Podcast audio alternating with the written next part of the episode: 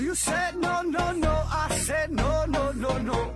You say take me home. I said no, Perignon. You said no, no, no. I said no, no, no, no. No, no, no, no.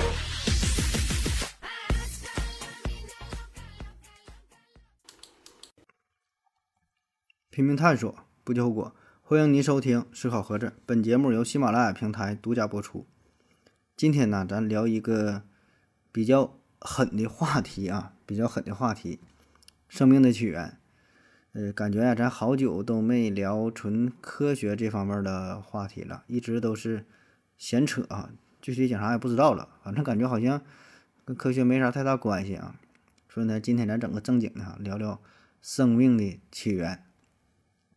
那所谓生命的起源，就是研究这么几个事儿啊：什么时候有的生命？哎，在什么地方出现的生命？这个生命啊，是以怎样的方式诞生出来的？啊，那这个问题呢，也是现代自然科学当中尚未解决的，大伙儿呢非常关心的一个热点问题。那现在我们一提到生命的起源，哈，呃，首先我们就会想到一个进化论的事儿，对吧？达尔文呃物种起源说这个进化论，他说人呢是从低等到高等。呃，从什么水生到陆生，对吧？一点点进化来的，啊，出现了生命。可是呢，这个他只是说了进化的过程，但是并没有从根本上回答最初的生命形式是怎么来的啊。这个问题是更为更为根本的事儿。那关于生命起源的问题呢，也是存在着很多的争论。到目前为止呢，也是提出了零零总总啊，各种各样的假说。可是呢，不管哪种假说，都不能。给出让所有人都满意的答案啊，所以就争论嘛，对吧？就各有各的说法，但是呢，谁说出来，大伙别人都不服啊。那咱呢，就是梳理一下哈，把这个几种假说啊，一一呢介绍给大家伙儿，咱随便听一听啊，咱也不知道哪个对啊。第一种呢叫创造论，创造论啊，也叫神创论啊，大概意思差不多吧。你要是细究起来呢，会有一些差别啊，但大大概大致上方向是一样的，创造论。就是把这个生命的出现呢，完全归因于神啊，或者是叫造物主吧啊，造物主。这个在每个宗教当中称呼不一样，对吧？各个宗教嘛，呃，这里边的神不一样，但道理呢差不多，都是这么回事儿啊。比如说有的叫上帝啊，有的叫飞天意面神教啊，说里边这个真神呐不一样，对吧？那圣经当中说，起初神创造了天地，那很明显是吧？神创造天地。那特别是在中世纪的西方。人们对于圣经当中上帝造人这个事儿，那是深信不疑。还有人还还算呢啊，在一六五零年，哎，一位爱爱尔兰的大教主曾经根据圣经当中的描述，精确地计算出了说上帝创世的这个时间呢是公元前四四千零四年。后来呢，一位牧师把这个创世的时间呢更加精准地计算到公元前四千零四年十月二十三号上点呃上午。九点钟啊，这个时候上帝啊创造出了整个世界啊，算的还有零有整的啊。那关于这个神创论啊，细分起来呢，又分这么几小几小种哈。第一种呢，就是说这个神呢是创造了宇宙，创造了人类，而且呢这个神呢是全知全能的，哎，这就特别牛逼了。说这个神呐，不仅创造出了生命，还创造了整个宇宙当中所有这些万事万物，日月星辰呐，花草树木啊。所有你看到的这一切都是神的杰作，呃，还有一个例子啊，你看啊，我你说一下就很容易就把你给说服了。你想一想哈，比如说有一天你去探险，嗯，穿好了装备，打算穿越撒哈拉大沙漠，啊，你就走到了沙漠中央，走走走，走了很远嘛，周围呢也看不到人，没有什么建筑物，全是沙子。那这个时候呢，你在沙漠当中走路，一脚一踢，哎，无意当中踢到什么东西了？捡起来一看，是一只手表。这个手表啊，做工非常的精细，品牌就不说了，非常的精细，很豪华。这表呢还走呢，哎，很厉害。你看这点儿啊，还挺准。那么，您觉得你捡到的这块手表是有人刻意的制造出来的手表呢，还是说靠着沙漠当中这些狂风吹着沙粒儿啊？然后沙子是重新组合呀，怎么变化呀？吸收了日月精华之后，自动形成的手表呢？那显然对吧？咱保证想到这个表是一个钟表匠对吧？是一个或者工厂当中制作制造出的手表，它不可能是这个沙子怎么怎么地自己形成的，对吧？它哪有这么巧的事儿？那么问题就来了，那面对现在咱们这个宇宙啊，这个各种什么星系，各种什么什么恒星星，就就拿咱们太阳系来说，这些星星绕着太阳这么转，这么有规律，这么和谐，这不比这个手表的运行的背后的原理还复杂吗？这个指针儿哈，这不这么走，你看这星星这么转，这更复杂这个事儿，它就能自己形成。啊，再包括我们看到大自然当中这些有秩序的变化，对吧？春夏秋冬啊，雪花的形状，这个如果不是有一个更高级的造物主来特意安排的话，制造出这种这种情境，这东西它能自己形成，你给我形成一个手表看一看。所以哈，哎。推测嘛，生命那根本不可能是自发的、自主之形成的，一定呢是有一个更高级的造物主来创造出来的，啊，这是第一种啊。第二种呢，也是神创论，哎，他强调是啥呢？神呐，只创造出了人类，这个神呢也不必全知全能，这个神呢也不必创造出整个宇宙啊，他只是创造出了我们人类生命，人类的诞生啊，是生命的诞生是因为。神啊，是这种神，比第一刚才说那种呢稍微低级点啊，但是这个也已经足够了啊，因为它能解释人类是怎么来这个事儿啊。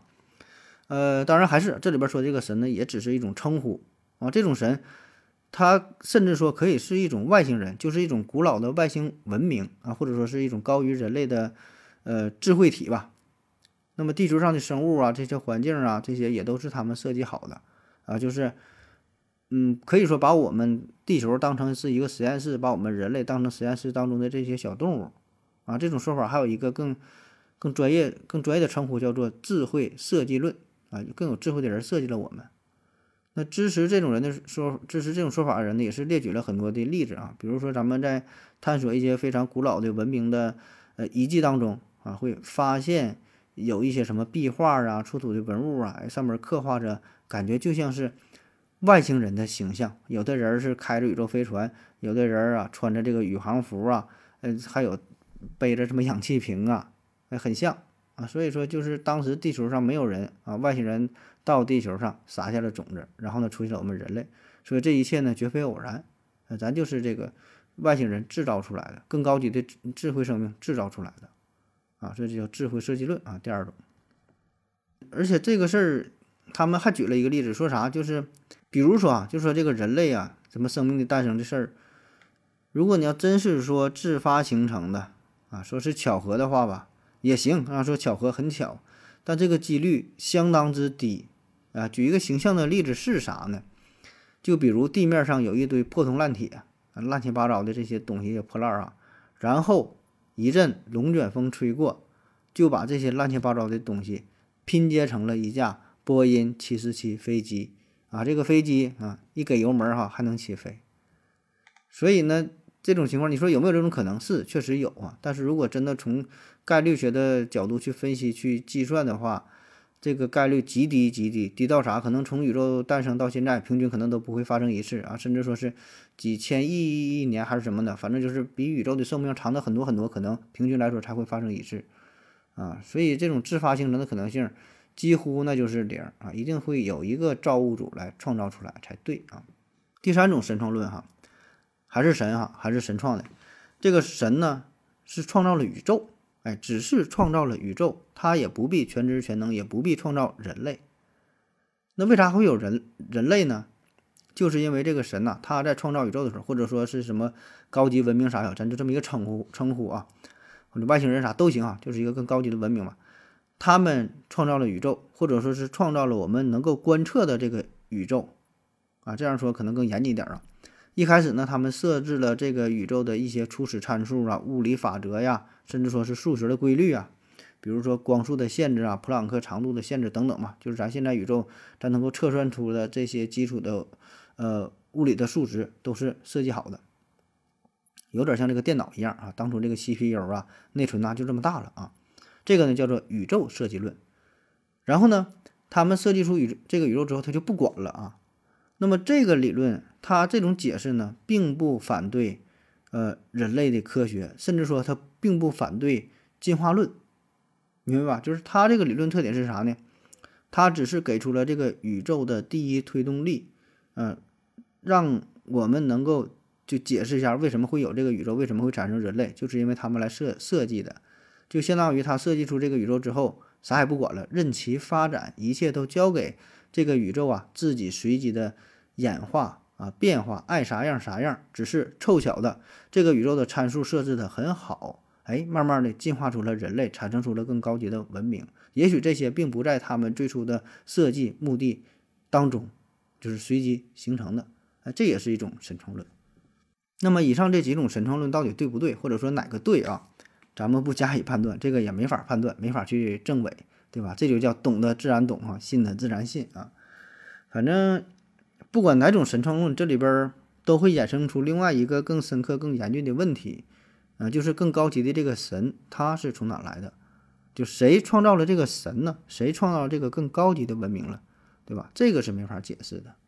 那有人可能会说了，那就是一个更高级的神来创造了这个神呗，啊，那这个就跟放屁一样没解释，对吧？就陷入了一个死循环，把这个问题无限的外推，完啊，上面一个神，上面一个神，上面一个神，那他妈的没完没完没了的，并没能真正回答最初始的这个问题，只不过是换了另外一种方式来逃避问题而已，啊，所以呢，对于一些宗教人士。他们的态度就是这事儿您别问哈，问了你也听不懂啊，这个不是我们人类要考虑的问题啊，这个已经超出了我们理解的范围，跟你说呀你也听不懂啊，所以我觉得这个就是他没从根本上没能正面的去解释啊，只是说把这个问题给转移了啊。下一种解释叫做自然发生说啊，自然发生自己出来的啊，也叫自生论、自生论或者叫无生源论、无生源论啊，这和后面一会儿要说的叫生源论对立的啊，无生源论。呃，这种假说啥呢？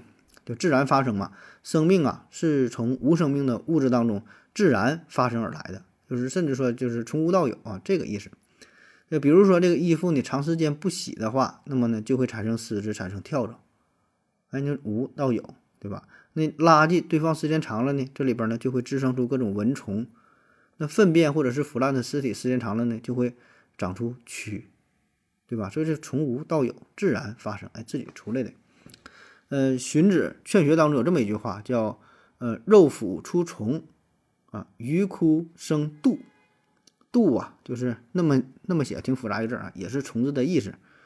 啊，当然，这个《劝学》这句话当中是是是，他是想说啥呢？就劝诫咱们，世界上任何事物的发展呢，它都是有各自的原因啊。所以呢，这个人啊，不管是享受了荣誉啊，还是蒙受了耻辱，那都是你自己行为所造成的，是由你个人品德的高下来。决定的，哎，所以呢，你得提升自己的品质，让自己变得更加优秀啊！这玩意儿扯远了哈，咱就从表面上理解这句话，就是肉烂了就有虫子，鱼啊烂了它也长虫子，哎，这就是叫自然自然发生。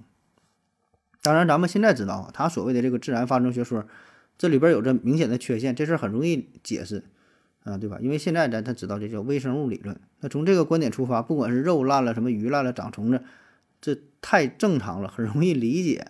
但是说，毕竟古人呐，对这个事儿呢，他他他不知道，是吧？他没有什么微生物的观念，所以呢，他觉得这肉里边长虫这玩意儿挺神奇啊。而且呢，从视觉上来看，给我们带来的感官的这个呃理解上，确实啊，就是一个没有生命的物质当中孕育出了一个新的生命。而且呢，这个还是不同种类，对吧？那个猪肉烂了之后，它长出蛆，它俩不是一个东西，不是猪肉烂了长出猪，对吧？所以这个就这个新生命诞生啊，这古人都这么这么想的。而且呢，当时啊，据说古希腊的大神哈亚里士多德也是这种观念的支持者。他呢还做过这么一个实验，就想要严谨的证明这个事儿啊。怎么做的？把一些谷物啊、破旧的衣服啊、就破烂乱七八糟的东西塞在了一个瓶子当中，然后把这个瓶子呢放在一个小黑屋里边，呃，一共放了是二十一天。放完之后拿出来一看，哎，这里边啊就出现了老鼠，这就很神奇了。然后呢，他他他就他就说，哎，这个你看我做这个实验做的太有道理了，对吧？而且发现他这个呃新发生新产生这个老鼠跟平时见到的老老鼠啊一模一样，呃很高兴，对吧？你看我这满满的科学精神啊。当然，至于这个故事的真实性啊，反正我个人是持怀疑的态度，对吧？作为一个德高望重的老前辈，亚老的话应该不至于做出这么迂腐的实验哈。我觉得更多的可能就是一个民间的传说罢了啊。那这种思想啊，一直持续到了中世纪的时期，黑暗的中世纪，很长很长时间，仍然有人持有这种观点，就认为这个树叶落在水中呢，就变成了鱼啊，树叶呢落在地上呢，就变成了鸟啊。至于怎么变的，当然我们不知道哈，但是反正觉得就是这么变的。那这事儿呢，直到十九世纪之前，自然发生学说仍然有非常广泛的市场啊，没没办法，大伙儿的观点就是这样，看到的就是这个情况，对吧？那么现在咱知道这个说法它。根本不可能解释生命起源啊，它描述的只是一个生命延续的现象，对吧？但是说那时候它它没有这个微生物的概念嘛啊，所以呢，直到这个巴斯德的出现，巴斯德啊大神，巴斯德的出现，他呢是做了一系列的实验，最后呢才从根本上彻底否定了自然发生学说。啊，说说这个实验啊，老巴呢他是设计了这么一个对照实验，先把这个肉汤啊放在烧瓶当中进行加热。加热加热，咕嘟咕嘟，肉汤。那等到沸腾之后呢，再让这个肉汤啊自行冷却啊。那么这个最开始做这个实验呢，这个烧瓶是开口的、敞口的，跟外边连着的。那用不了多久之后，肉汤就会发生变质，啊，腐烂，有臭味儿。然后这里边呢，就是有这个微生物繁殖嘛，对吧？哎，然后又做了一个对照实验，如果把这个瓶子呢换成一个叫曲径瓶。曲径啊，曲是弯曲的曲，径啊就是脖子那个径，曲径脖子是弯的，也叫鹅颈瓶，就像天鹅的脖子一样，有这么一个弯儿。那么用这个瓶子再做实验啊，它这个口也是敞口的啊，也是跟外连接的，空气呢可以自由自由自由连通的。那这么用这瓶子做实验之后，就发现，哎，放置很长时间之后呢，曲径瓶里边的肉汤啊不变质，依然是清澈透明，没有变质，没有产生微生物。那巴斯德的解释啥呢？第一种情况，这个烧瓶呢是开口的嘛，所以呢悬浮在上边的这个空气里边的什么尘埃呀、微生物啊这些乱七八糟的东西就会直接落入到肉汤当中，然后呢这个微生物在肉汤里边的肉汤那落到里边多开心呢，对吧？有充分的养分，哎，在里边就繁殖了、生长了，肉汤呢就变质了。那第二种情况呢，虽然这个瓶子它是敞口的，但是呢它是曲径瓶。那曲径瓶这有什么特点呢？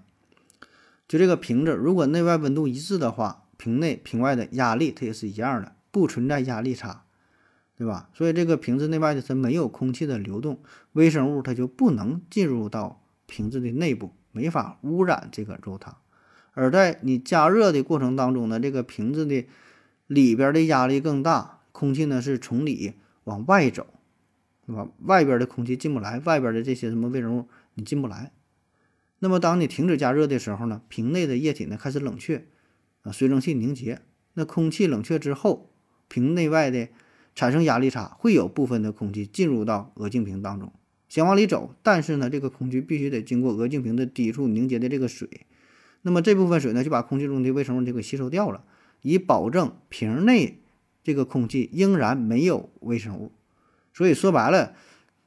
这个瓶内外呀，它一直是处于隔绝的状态，里边呢没有受到微生物的污染，所以呢这里边的这个水啊，一直它是清澈的，没有变质的啊。这个可以看一下节目下方的这个图片啊，呃，便于大家伙的理解啊。就这个鹅颈瓶啊，非常有名，这个是关于微生物的一个非常经典的实验了啊。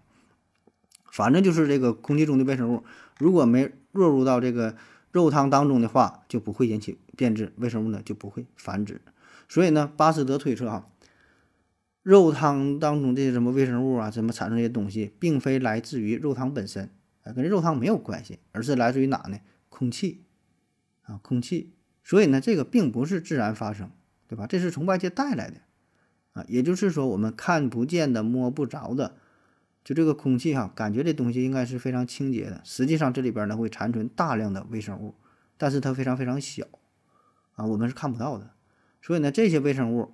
如果是遇到了适宜的环境，就会进行不断的繁殖生长，然后长大之后给我们带来感觉就是新生命的诞生，我们才能看得见摸得着，才能感受得到。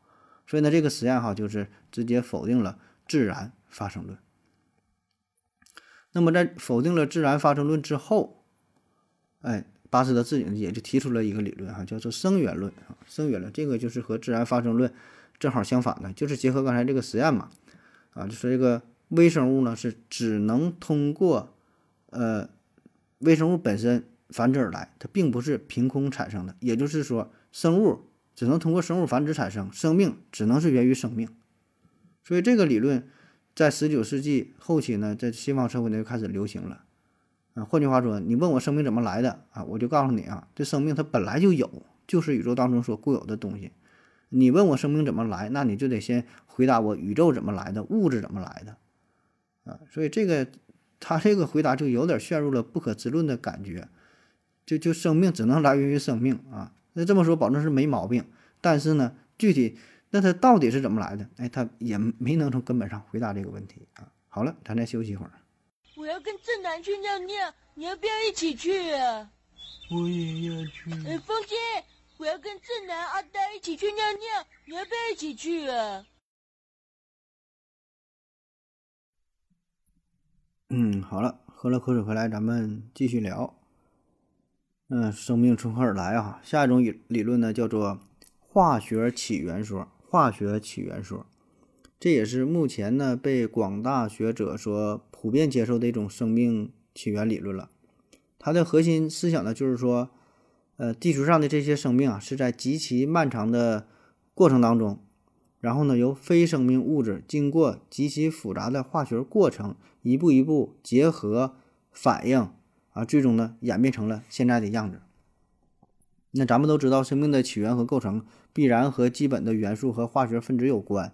目前呢，普遍认为，呃，宇宙呢在形成之初是通过所谓的大爆炸，对吧？Big Bang 啊啊，当然大爆炸怎么来的，这个就更难了哈。这这个反正就大爆炸了哈，这事咱就不研究。说大爆炸之后产生出了各种元素啊，与生命有关的就碳、氢、氧、氮、硫、磷，哎，这些生命所需所需的主要元素。然后呢，这些元素在某些机缘巧合之下不断的合成啊，反应了，哎，进而呢形成了有机物。啊，当然这个过程是极其漫长的啊。那现在呢，我们推测大约是在六十六亿年前，银河系发生了一次大爆炸，这些碎片和散落的物质吧，啊，经过长期的摩擦呀、碰撞啊、旋转呐，咋地吧，对吧？大约呢是在六十亿呃四十六亿年前形成了咱的太阳系，地球呢大约也是这段时间形成的。这些原始的物质呢，释放出了大量的引力势能，这些引力势能势能呢又转化成为了动能和热能。所以呢，导致了地球的温度升高。那再加上地球内部元素的放射性，也产生了巨大的热能，温度呢进一步的上升。所以呢，当时的地球啊，呈现出熔融的状态，就像我们看到的一些火山喷发时，呃，流淌的那种岩浆一样。那当时这个这个时候，地球它还是处于这个旋转的状态嘛，就是这个角动量守恒啊。所以呢，这么这么一甩啊，这么一转嘛，就导致了这些物质重新进行了分布，较重的元素啊就沉到了中心的地方，就就就最后成为了地核，而较轻的元素呢，哎就形成了地幔和地壳啊，逐渐就形成了现在的圈圈圈圈层结构。那大约呢是在三十八亿年前出现了原始的稳定的陆地板块。哎，以上呢这段就是关于地球形成的一个猜想啊，也是呃算是比较公认的，对吧？那接下来呢，就是这些基本元素啊，如何构成原始的生命？哎，俄勒金德的地方要来了啊！这里边呢有一个叫做原始汤的理论，原始汤啊，这是在二十世纪二十年代科学家提出来的。嗯，这帮人认为呢，说大约这是在四十五亿年前，哎，在地球的海洋当中吧，产生了存在有机分子的原始汤啊，就是把这个海洋啊比喻成一碗。营养丰富的汤啊，当然这个碗特别大哈，碗特别大。那正是这碗汤呢，这里边是孕育出了最原始的生命。那么这个原始汤当中的这些有机分子又是从哪来的呢？对吧？就是有有机的东西，这个很难呐，有机啊，对吧？因为它原来都是无机啊，无机怎么变成有机呢？啊，从哪来的机呢？啊，哎，这就得提起一个非常经典的实验啊，米勒尤里实验。这是在一九五三年由美国芝加哥大学的研究生米勒啊，在他的导师尤里之下啊。呃，指导之下，二人呢通力合作完成的实验的目的呢，就是想要模拟地球原始的这个环境啊，在还原性大气当中呢，制造出一些雷鸣、闪电的状态，呃，进而呢，呃，让这些这个这个无机物啊合成之后产生有机物，就是从无机到有机的过程。主要呢，其实就是氨基酸啊，由此呢来证明生命诞生的化学进化过程。那这个实验具体怎么做啊？首先，你想要模拟。原始地球的状态，哎，你就得知道它是啥样，对吧？但是那但是说，你说原来地球啥样，谁也不知道啊。四十多亿年前事儿，你上哪问去啊？问谁谁也不知道啊。那怎么办呢？我们就可以参考一下其他的行星。呃，因为这是大约上世纪五十年代左右嘛，那么在天文学方面啊，其实已经有了不小的进步，对吧？人类在天文学掌握上就知道了挺多的事儿嘛。当时呢，人们就知道，呃，相对于地球来说，就是离太阳比较远的这些行星，木星啊、土星啊等等啊，据推测，这些行星的状态与过去相比来说呢，变化并不大。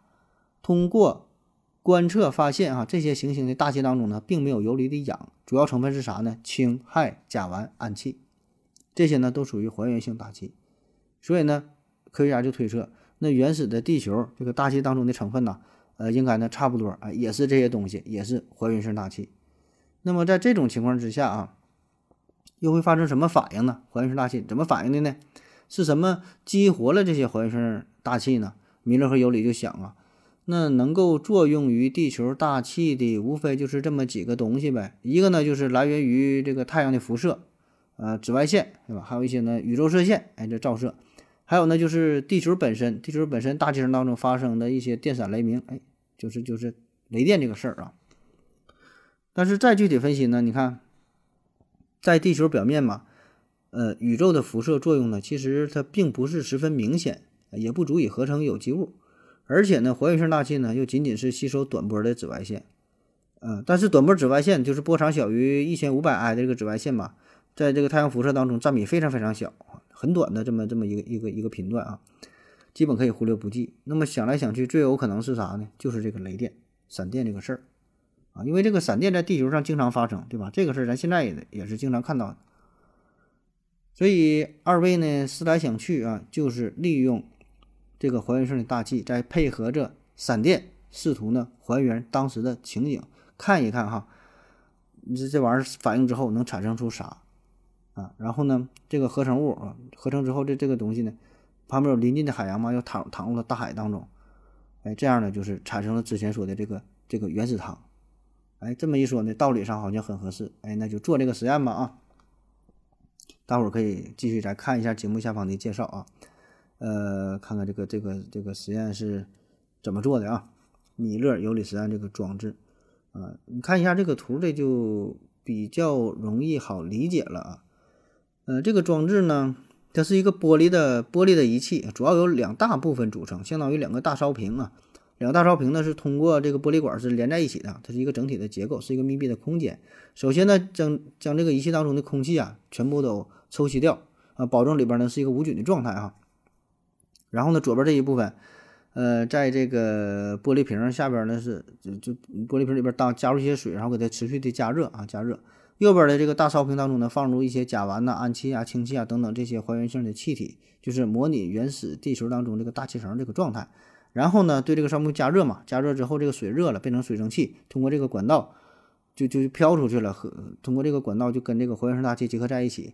然后呢，在这个装有气体这个烧瓶当中呢，进行火花放电，模拟电闪雷鸣的状态。那整个这个实验是持续了一周啊，这边加热，这边放电，叮咣叮咣的啊。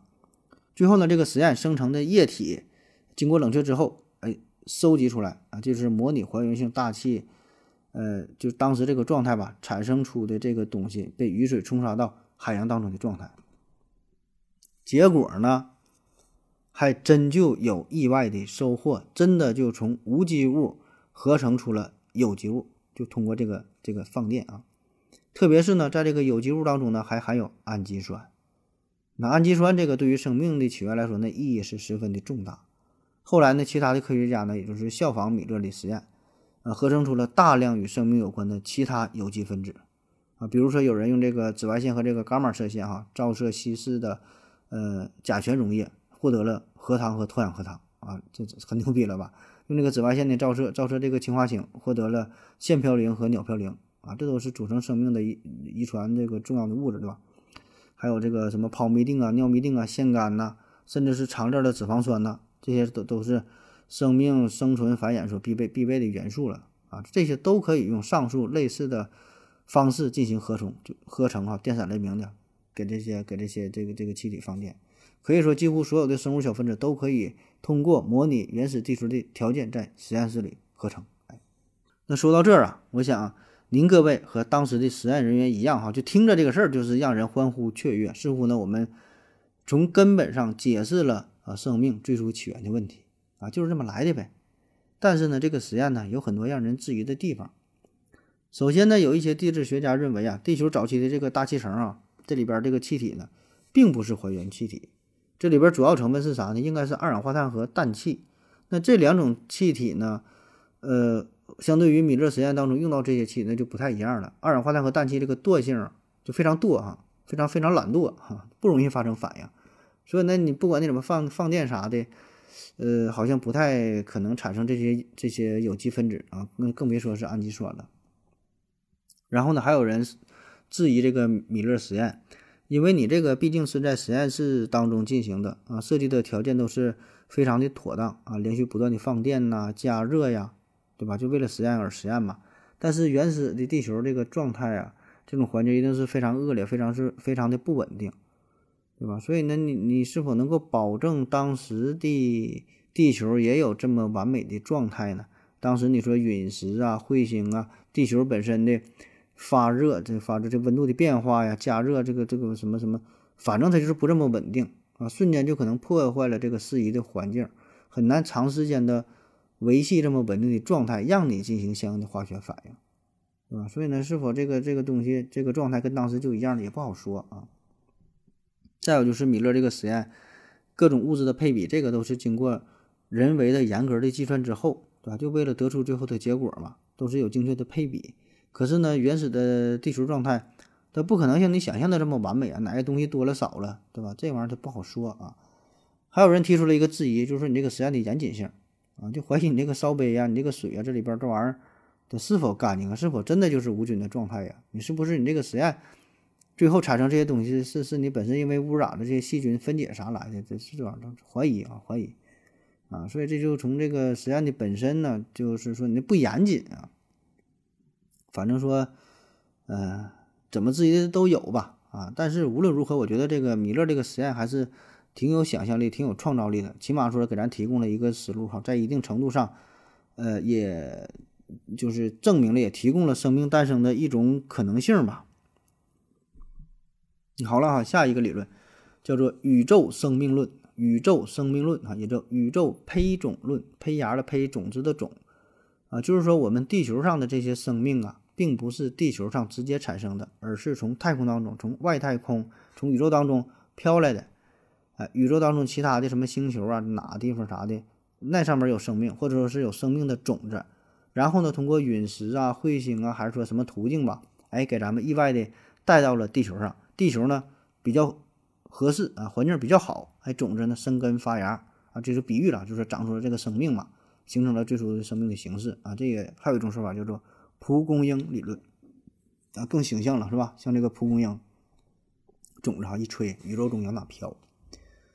那其实这个理论和我们通常想法，你这一说好像不太一样，这个感觉哪里不对劲儿啊？因为啥？就目前的观测结果来看，咱宇宙当中，起码说就咱目前人类能够探知的地方吧，地球是唯一拥有文明的。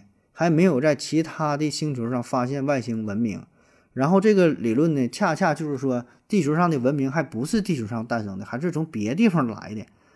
你这玩意儿不就正好整反了吗？对吧？要说别地方有生命，那那也是咱地球上生命飘到别地方，对吧？起码咱知道地球上有，那别地方它没有，你你你你从哪飘来呀？这事儿呢，其实也可以理解啊。咱之前讲过这个关于外星文明探索的事儿，提到了有一个叫。嗯，德雷克公式啊，德雷克公式就是计算地外文明存在的这个概率，这个这个数目啊，就一个数乘一个数，一个数乘一个数，大概意思就是啥？就是宇宙这么大啊，星系这么多，恒星这么多，行星这么多，对吧？按照这个概率来说，虽然几率很低很很低很低，只要它不是零，就会有外星文明存在啊，只是说出于某种原因吧，咱们咱们地球上还没发现而已。所以呢，如果德雷克公式正确的话，那么就意味着无限的宇宙当中必然是充满了众多的生命的种子，就像蒲公英，就就是在在这个空中当中漂浮一样。就宇宙当中也是啊，满哪满哪的都是生命，都是种子。只要遇到了合适的星球、合适的环境，哎，它就会它就会孕育出呃智慧体啊，就就像这种子落在了这个土壤当中一样，进化出来。那么这个这个种子对于宇宙来说，可能就是生命力极强的某种微生物的形式还是什么形式，这个具体不知道哈。但是原理呢是这样的。而且说啥呢？这个理论有一个很强有力的支持的证据，就是我们已经呃在星际星际分子当中发现了很多含碳类的有机物，比如说什么甲醛呐、甲醇呐、甲酸呐、乙醇呐等等啊。这个就和刚才提到的米勒放电实验当中的呃一些中间产物啊是高度一致的啊。而这个东西在与氨进行反应之后，再溶解到水中就会形成氨基酸啊。所以整个这个链条啊，它是一个连续的。啊，是是能说得过去的啊，而且呢，我们确实已经在地球上获取的、找到的陨石当中发现了一些证据啊，比如说，一九六九年九月二十八号，有一颗钻石落到了澳大利亚的麦奇逊镇啊，什么反正澳大利亚这里这么一个地方，经过科学家进行化验，就发现这个陨石当中呢，居然有十八种氨基酸。你看，听听着像保健品似的，一个外形保健品落在地上了，十八种氨基酸，其中呢六种还是构成生物蛋白质分子的。呃，这个这个必须的氨基酸，所以呢，这个就给我们带来了很多的启示啊。所以呢，也有科学家就推测嘛，咱这个文明就是从外星球带来的，也许是偶然嘛，对吧？陨石啊、彗星啊撞了地球啊，这彗星也是啊，彗星也就是这个脏雪球嘛，这里边不仅还不仅含有固态的水，还有氨基酸、乙醇、嘌呤、嘧啶等等这些有机化合物，所以呢，最初的生命形式有可能就是通过这些地外的这些星体啊这些东西。带到了地球上，啊，或者说是在撞击地球的时候，又触发了什么反应，产生了新的生命。那在二零一八年，嗯，日本学者叫做嗯三岸昭彦，什么昭彦啊？他呢是通过探空气球，哎，成功的在距离一点距离地面一点二万公里的大气层当中呢，发现了微生物的存在。一点二万公里啊，你想想，这比珠穆朗玛峰都高了。那么之后呢，嗯，三岸昭彦。这个教授呢，还在国际空间站的外层，哎，放置了微生物的标本，完全暴露在太空环境当中，就非常恶劣嘛。那放置了一段时间之后呢，哎，发现呢，竟然还有很多幸存的这个这个微生物啊。这咱之前也讲过，这个水熊虫的很牛逼，在外太空当中它也能活啊。所以呢，这事儿也就意味着这个微生物啊是有可能在太空当中进行长时间的存活，甚至是进行星际传播啊。毕竟就是咱觉得哈，什么？真空啊，呃，高温呐，什么辐射呀，这些环境挺恶劣。但是对于某一些微生物来说，真的可能也是不叫事儿啊，不叫事儿。当然，这个理论呢也是存在的地方，因为啥呢？就是宇宙的尺度啊，从空间上来看，这宇宙啊实在是太大了，大到超乎我们人类的认知，超出了我们人类的想象。所以呢，你就算对于这些微生物来说，虽然它是一种生命体的以这种形式能够存在，但是呢，它是它怎么飞呀？怎么运行啊？对吧？你咱现在知道，宇宙当中最快的速度，那就是这个这个这个光速啊。它看似挺快，但是对于宇宙尺度来说，这玩意儿也太慢了啊！而且呢，宇宙当中的这个宜居的星球，就目前来看呢，似乎呢也并不多，对吧？咱也是找到了一些类地的行星，但是毕竟还是少数，所以呢。你你说这些东西，一个生命得从一个地方飞到另外一个地方，这么巧这个事儿，嗯，反正这玩意儿有可能吧？哈，反正以咱现在人类的探测能力来看吧，就咱以前人类现在这个层面来说，这事儿啊还是挺难以理解的啊。而且呢，这里边还有一个问题就是啥？就是没有呃严格的解释这个外星嗯外宇宙当中的宇宙之外域当中这些蒲公英，就是说这些生命体。它们是如何产生的？就是说就是把这个生命诞生的问题又向外推，没从根本上解释，就推给了宇宙，推给了其他的星球。那么其他星球这些生命，他们是如何合成的呢？是谁放出了这些蒲公英的影子呢？啊，也没有从根本上解决。啊，反正还是那句话哈，这这也是一个思路吧。就是说这个这个理论，嗯，确实给我们。提供了一个新的思考的方向啊，它起码解释了一个问题，就是对于地球来说呀，呃，咱说地球是四十六亿年，感觉挺长，哎，但是呢，这个这段时这个时间呢并不够啊，就对于生命诞生来说还是挺短的，因为目前科学家推测，生命所必须的酶呀，就就就是蛋白质啊这个东西，一些遗传物质等等嘛，这个东西的形成啊需要数亿年的时间。可是呢，在地球的早期呢，并没有适宜的环境，并没有足够的时间来完成这项工作，就需要太长太长的时间进行酝酿、进行准备了。因为现在推测，我们比较适宜的形成这些早期的什么什么什么酶呀、什么遗传物质这这个时间呢，就是早期的地球适宜的环境只有两亿年的时间啊。刚才说了，起码需要数亿年，起码能五六亿年，对吧？七八亿年，所以这个时间不够啊。所以这个理论它就解释了。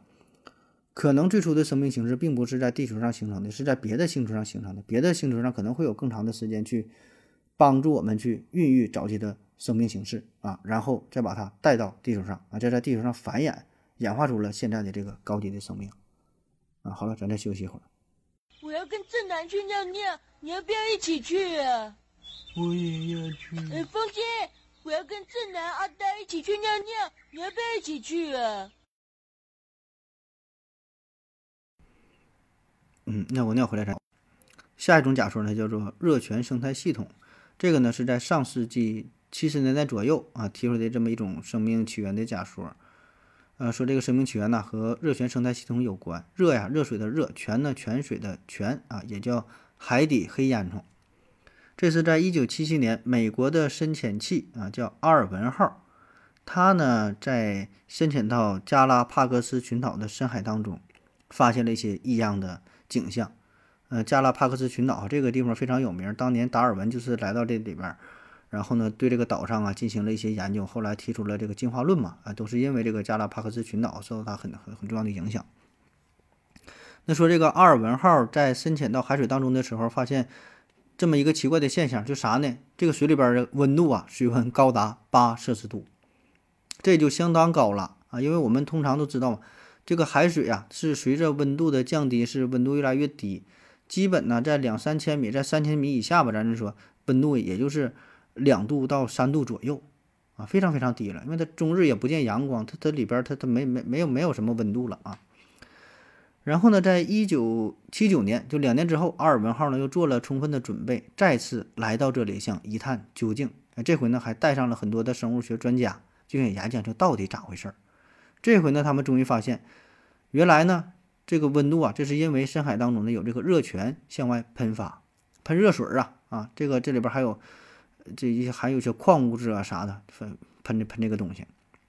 当时就喷出来之后啊，这些含矿的热液温度可以达到三百五十度，所以呢，周围的这个水域持续啊，这温度很高。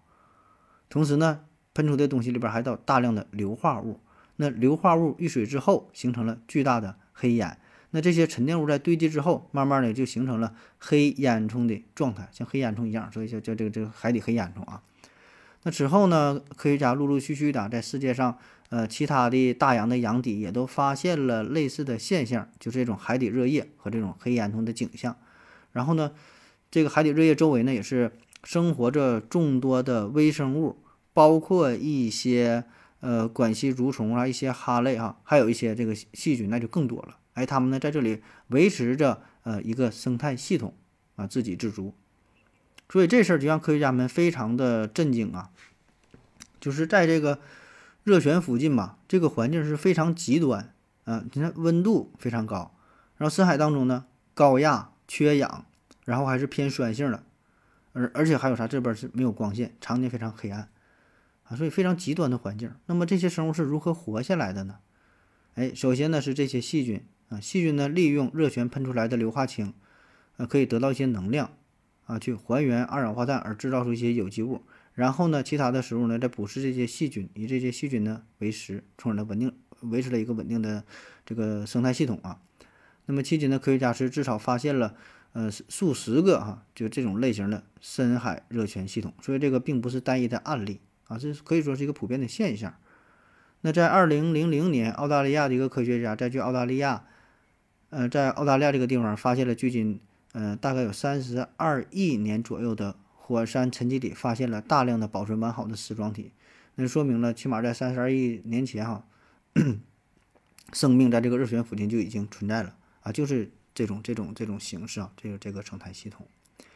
所以这个发现呢，也给我们带来了一些新的启发。啊，就是说这个这个呃生命啊诞生，哎，可能就是和这个热泉系统有关，跟这个联系在一起。主要呢就是因为哈，首先我们现在发现的这些古细菌、古细菌大多呢都是生活在高温呐、缺氧啊、偏酸的环境。所以你看这个环境就跟刚才说的热泉喷发口的附近的环境极为相似，高温、缺氧、偏酸。啊，那么热泉附近不仅温度高，还有大量的硫化氢、甲烷、呃氢气、二氧化碳，呃这些物质，哎，也和早期的地球的环境极为的相似。所以呢，就有一些学者认为了，热泉喷口附近的环境不仅可以为生命的出现哈，为生命的延续啊提供必要的能量和物质。这边还有一个啥特点呢？可以保证安全呐，深海的海底不受外界的干扰，可以说这是一个相对封闭的系统。你深海好几千米。你外边爱发生啥发生啥，对吧？甚至说的你一些什么小行星的碰撞，只要不是说，呃，影响特别大，对吧？离它比较远的话，深海好几千米，可能对它的影响啊几乎呢也不不会带来太大的干扰。所以呢，我们还可以推测，在地球早期，这个热泉生态系统就是孕育生命一个非常理想的场所。可能说等到这个孕育之后啊，一些生命形式。呃，随着这个洋轴的运动啊，可能会带到其他地方，逐渐的这个这个发育、成熟、演变。但是后来地球又发生了上亿年的这个变迁嘛，有什么生物大灭绝之类的，特别是地表的这些生命非常脆弱，对吧？一个陨石撞击全都废废了啊！有些地壳变迁如何如何的，但是呢，对于洋底的影响呢比较小。哎，它们深埋在、深藏在海底深处，一直呢维系着这个系统啊，数亿年可能说没有什么变化，一直都这样。哎，所以呢，今天我们才发现它们呀，就得以窥探到早期的生命形式。嗯，那好了哈，以上呢，咱就是非常走马观花的、非常肤浅的聊了聊关于生命起源的这么几种假说哈，对错也不知道，就是从网上抄的。你看百度百科啊，讲的跟我是一模一样啊。那么关于生命起源这边有个最大的争议哈，最核心的地方，这稍微有点深了，就是关于核酸和蛋白质的事儿。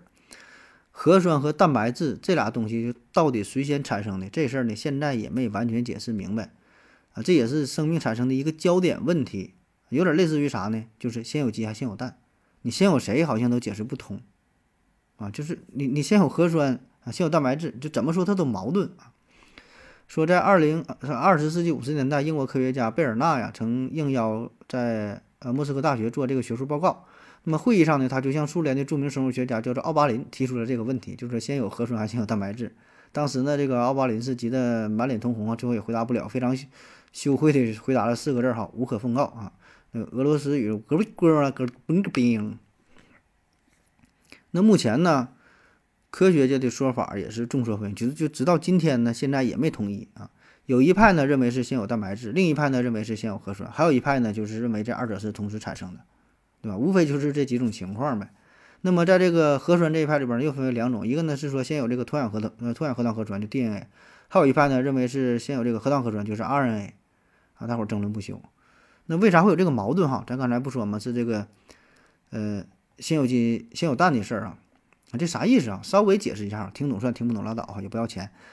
就根据中心法则，蛋白质的合成呢必须以核酸为模板。那核酸的核苷酸的顺核酸的这个核苷酸的这个顺序，就是决定了蛋白质的一级结构，谁挨着谁哈，怎么构成的，以它为模板嘛，照着你那个图去做。那么从而呢，在相当大的一个程度上，也就决定了蛋白质的功能，对吧？你怎么排列呀？是啥型？有什么功能吗？那么这么说，就应该是先有核酸了，对吧？蛋白质照它照着它来合成的。但是呢，另一方面，核酸的合成呢，又离不开蛋白质。因为核酸的合成过程需要多种生物酶的作用，有这个酶的作用催化它才能合成，而这个所谓的生物酶本质上它就是蛋白质啊，咱都说酶嘛，这基本大多数绝大多数人这酶它就是蛋白质，所以说你这俩人，你说你先有谁？那虽然呢生命起源的假说存在着很大争议啊，但是说科学家们一致认为，在这个新生命形成的早期啊，这些大分子。呃，应该是承担着两项重要的作用，一个就是储存信息啊，一个呢就是催化反应。那在现在的生物细胞当中呢，这两个任务分别就是 DNA 和蛋白质完成的，就这俩东西啊。所以呢，目前主流的这个观点啊，啊，就是说就想就想解决这个 DNA 和这蛋白质哈，谁先产生啊？就这个矛盾，它它解决不了。那么现在有一种思路呢，就是倾向于说是由这个 RNA 来完成的啊，现在这个这个观点算是比较主流吧，就也是这么一派哈。就有人提出了早期的信息储存和这个催化都是由 RNA 来完成的啊，后来才是交给了 DNA 和这个蛋白质啊，这也是一个观点嘛。那在呃一九八二年啊，一九八二年，呃，生物学家托马斯切赫在研究视膜虫时发现了这样一个现象：刚转录下来的呃核糖核酸在一定条件下可以进行自身催化剪切反应啊，也就是说这个 RNA 呢，呃，也可以起到一个酶的催化的作用，不必完全依据依靠蛋白质。那其实这个 RNA 酶和这个蛋白质酶的催化反应，催化反应啊，它没有什么实质的差别，只不过是这个蛋白质酶的催化效率呢会更高，速度也更快啊。但是这个 RNA 呢也可以起到类似的效果，所以这个 RNA 呢它可以身兼数职啊，既可以保存信息啊，也可以呃起到这个呃酶这种催化的呃促进的这个作用。啊，所以呢，先出现的不是蛋白质啊，也不是 DNA，而是 RNA 啊，这个是是一个一一个一个一个一个观点吧，也算是比较主流这么一派啊。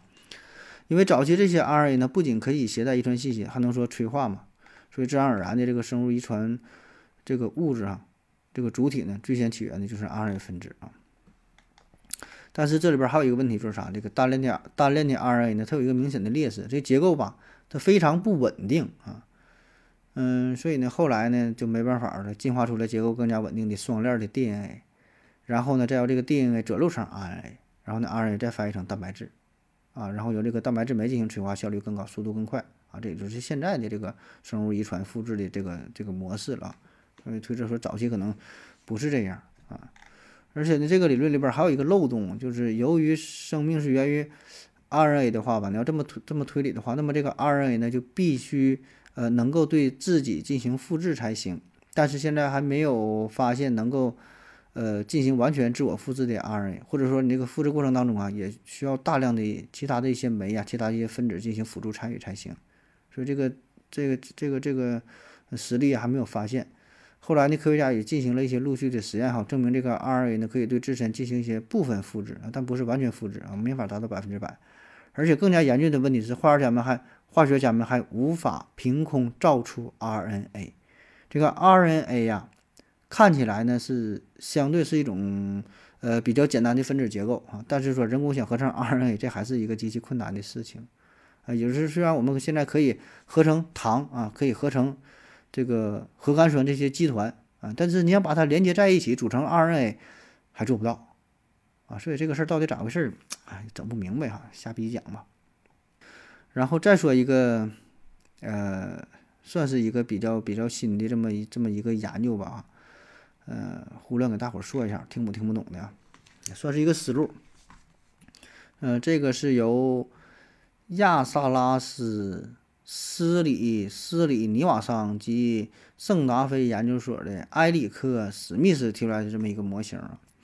简单的说呢，就是由过渡金属元素啊，铁呀、镍呀等等哈，和这个配体，也就是小的有机分子来担当催化的作用，让一些呃基本的生物啊、生化物质单体进行合成啊。所谓的单体，就是更加复杂的分子的基本构造模块，最终导致生命的起源。啊，说的比较复杂，啥意思呢？这里边主要就是想解决，就刚才说催化的问题，就是你需要呃大的蛋白分子作为催化剂，对吧？来形成单体，但是你又需要这个单体呀。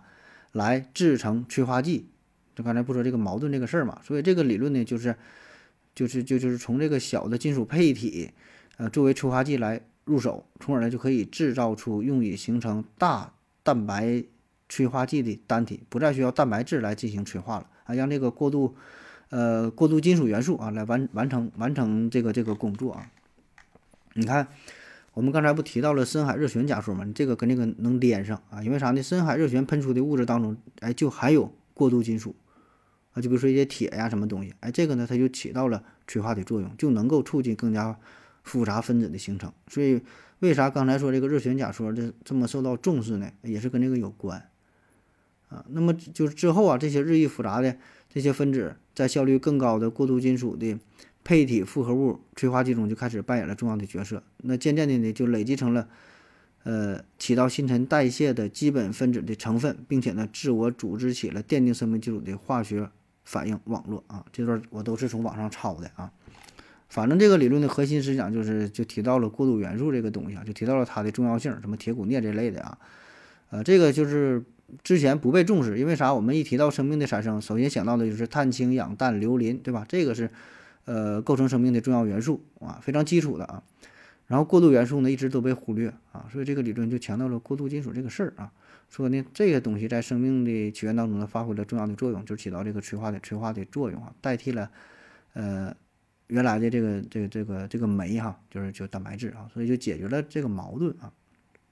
当然了，这种过渡金属可能也是仅限于生命初期的结构的这种这种形式，后来呢就有了。完整的这么一套 DNA 到 RNA 到这个蛋白质哈，这么一个复制的系统，就不再需要这些过渡金属了啊。当然，这也是一个一方向的研究吧，啊，具体咋回事咱也不知道啊。那好了，今天节目基本就是这样了哈，哔哔哔哔哔说老半天啊。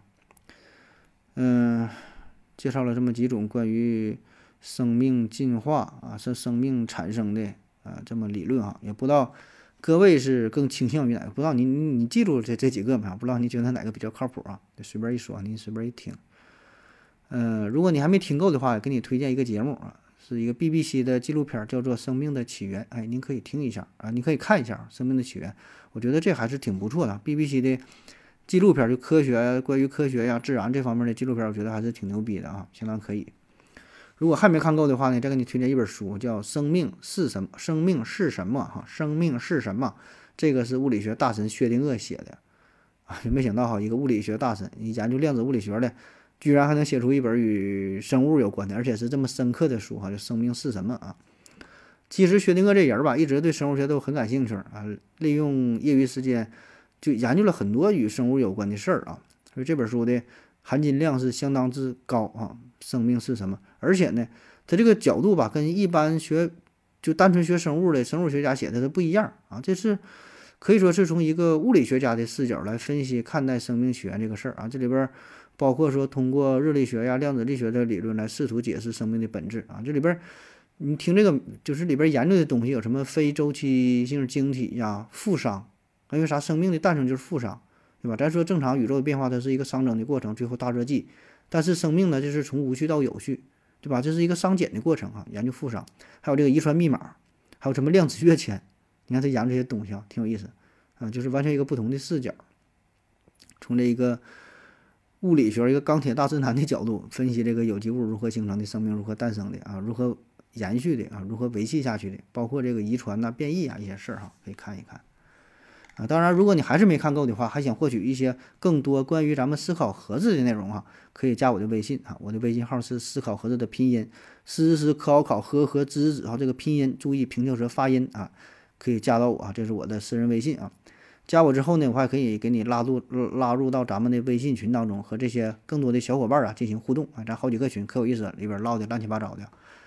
呃，然后呢，还可以观看咱们的视频啊，咱现在有视频节目啊，可以在抖音啊、西瓜视频上搜索“思考盒子”啊，这个汉字就行，汉字哈，“思考盒子”这几个字儿啊，呃，抖音、西瓜视频啊，然后就可以看到咱们制作的更多的精美的视频节目啊，绝大多数不露脸哈，也偶尔有露脸的啊，想看的可以看一下啊，然后观看不行啊，别忘了这个关注啊、点赞啥的，对吧？听我这么多期节目了。该表示表示一下啊！好了，感谢您各位的收听，谢谢大家，再见。